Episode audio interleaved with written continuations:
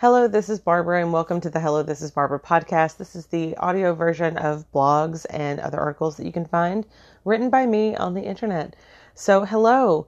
It is early in the morning as I record this, right before I walk out the door. But uh, today is a fun episode because I didn't make any New Year's resolutions, but I did something else. I did something I've been doing since I was in my 20s, and I hope you'll find this interesting and maybe you can start a list like this of your own when you're done. So, uh, short introduction today. Um, 2020 is still going forward, and we are all doing this thing. So, good on you, good on me. Let's get into the blog post. It's megalist time. For those of you who are new to the show, a megalist is a list of my own making. It started sometime in my 20s, but essentially, it's an ongoing list of goals and desires. But this is no ordinary list of tasks, goals, dreams. No, no. This list is revisited almost daily. I make smaller lists based on this big list. And this is so that I can actually achieve the items on it, right? Once a goal is met, joy of joys, I get to mark the goal off my list and celebrate by adding more freaking goals to the list. it never ends. It's a never ending goal list, essentially. So this year I'm proud to share that I got to mark one of the big ones off my list. So in 2019, I wrote and published a book that was not a children's book. so this year, um, 2020, I plan to mark another big item off my mega list.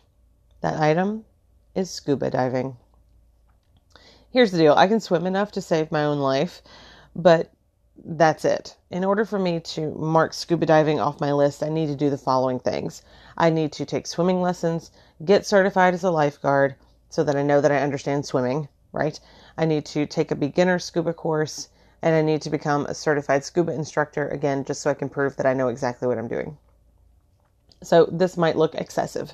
And yes, I could just get certified to scuba, uh, but what's the fun in that? By taking swim lessons, I'll become more skilled and confident in the water. Getting certified as a lifeguard means that I'm not dead weight to any of the scuba party that I might be involved in or I may be traveling with. Um, I can actually become an asset and and do more than just participate. So obviously I have to get a scuba diving certification, but that's that's how one learns becoming a scuba dive instructor does a couple of things for me. It gives me a way to pay myself back for the swim lessons, lifeguard certification, and scuba instruction, but it also gives me a way to travel for scuba without going broke because I can always get a part time job or I can turn this into a little uh, side business if I really wanted to. So, this is the biggest task of the year to tackle scuba diving. Let's see what happens.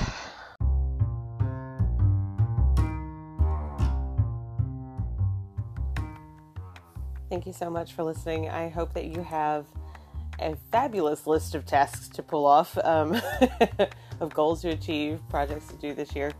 And if scuba diving is on your list, please let me know. I'd love to know. Um, I'm not scared as much as I am a little stressed out by the commitment that I know is involved in getting scuba certified. And I'm, i think I'm just overthinking it. So um, we'll see what happens. Um, okay, as always, you can find links to everything that I do in the show notes. But if you want a quick, quick reference, if you go to hellothisisbarbara.com, that's my personal blog, and there are links to things when applicable on that site. So there you go. Okay, happy hunting. Let's go.